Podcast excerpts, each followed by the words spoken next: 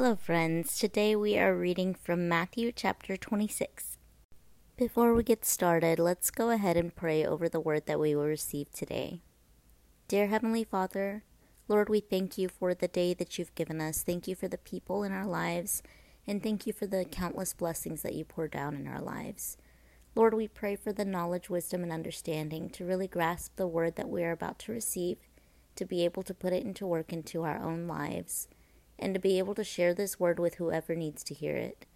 Help us to bear the fruits of your Spirit in all that we do today. Holy Spirit, be breathed into us and just guide us in each and every step. Give us your discernment and help us to understand the truth behind the words we receive. Help us to be a beacon of light for your love, kindness, grace, and mercy. In Jesus' name we pray. Amen. This first section is called The Plot Against Jesus. When Jesus had finished saying all these things, he said to his disciples, As you know, the Passover is two days away, and the Son of Man will be handed over to be crucified. Then the chief priests and the elders of the people assembled in the place of the high priest, whose name was Caiaphas, and they schemed to arrest Jesus secretly and kill him. But not during the festival, they said or there may be a riot among the people. This next section is called Jesus Anointed at Bethany. While Jesus was in Bethany in the home of Simon the leper, a woman came to him with an alabaster jar of very expensive perfume, which she poured on his head as he was reclining at the table. When the disciples saw this, they were indignant. Why this waste? they asked. This perfume could have been sold at a high price and the money given to the poor. Aware of this, Jesus said to them, Why are you bothering this woman? She has done a beautiful thing to me. The poor you will always have with you, but you will not always have me. When she poured this perfume on my body, she did it to prepare me for my burial. Truly I tell you, wherever the gospel is preached throughout the world, what she has done will also be told in memory of her.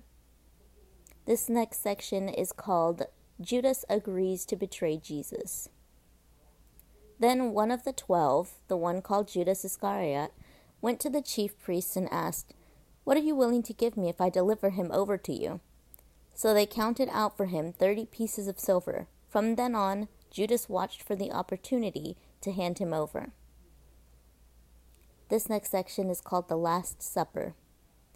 On the first day of the festival of unleavened bread, the disciples came to Jesus and asked, where do you want us to make preparations for you to eat the Passover?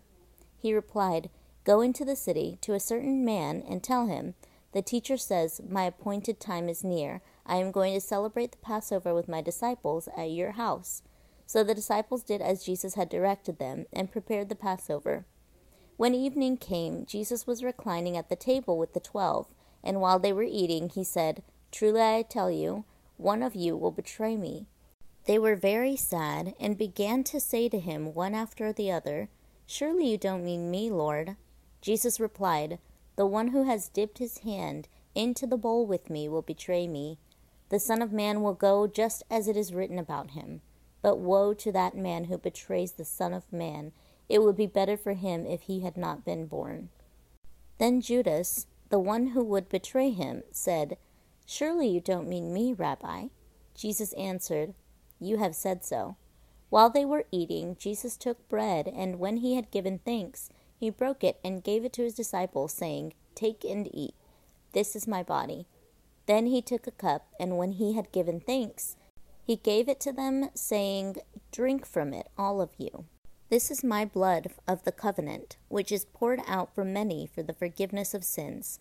I tell you, I will not drink from this fruit of the vine from now on until that day when I drink it new with you in my Father's kingdom. When they had sung a hymn, they went out to the Mount of Olives. This next section is called Jesus Predicts Peter's Denial. Then Jesus told them, This very night you will all fall away on account of me, for it is written, I will strike the shepherd, and the sheep of the flock will be scattered. But after I have risen, I will go ahead of you into Galilee. Peter replied, even if all fall away on account of you, I never will. Truly I tell you, Jesus answered, this very night before the rooster crows, You will disown me three times. But Peter declared, Even if I have to die with you, I will never disown you. And all the other disciples said the same. This next section is called Gethsemane.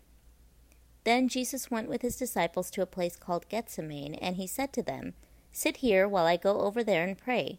He took Peter and the two sons of Zebedee along with him, and he began to be sorrowful and troubled. Then he said to them, My soul is overwhelmed with sorrow to the point of death. Stay here and keep watch with me.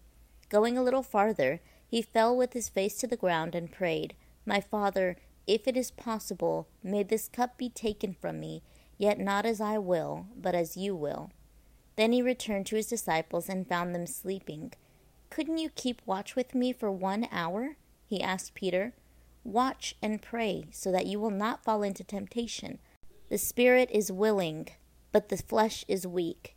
He went away a second time and prayed, My Father, if it is not possible for this cup to be taken away unless I drink it, may your will be done. When he came back, he again found them sleeping because their eyes were so heavy. So he left them and went away once more and prayed the third time, saying the same thing. Then he returned to the disciples and said to them, Are you still sleeping and resting? Look, the hour has come, and the Son of Man is delivered into the hands of sinners. Rise, let us go. Here comes my betrayer. This next section is called Jesus Arrested. While he was still speaking, Judas, one of the twelve, arrived. With him was a large crowd armed with swords and clubs, sent from the chief priests and the elders of the people. Now the betrayer had arranged a signal with them. The one I kiss is the man. Arrest him. Going at once to Jesus, Judas said, Greetings, Rabbi, and kissed him. Jesus replied, Do what you came for, friend. Then the man stepped forward, seized Jesus, and arrested him. With that, one of Jesus' companions reached for his sword drew it out, and struck the servant of the high priest, cutting off his ear. Put the sword back in its place, Jesus said to him, for all who draw the sword will die by the sword. Do you think I cannot call on my Father, and he will at once put at my disposal more than twelve legions of angels?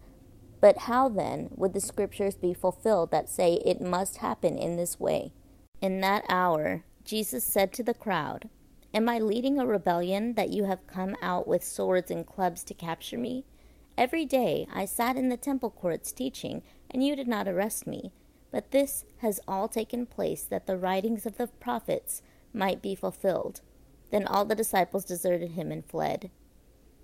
This next section is called Jesus before the Sanhedrin. Those who had arrested Jesus took him to Caiaphas the high priest, where the teachers of the law and the elders had assembled. But Peter followed him at a distance, right up to the courtyard of the high priest. He entered and sat down with the guards to see the outcome. The chief priests and the whole Sanhedrin were looking for false evidence against Jesus so that they could put him to death. But they did not find any, though many false witnesses came forward. Finally, two came forward and declared, This fellow said, I am able to destroy the temple of God and rebuild it in three days. Then the high priest stood up and said to Jesus, Are you not going to answer? What is this testimony that these men are bringing against you? But Jesus remained silent. The high priest said to him, I charge you under oath by the living God. Tell us if you are the Messiah, the Son of God.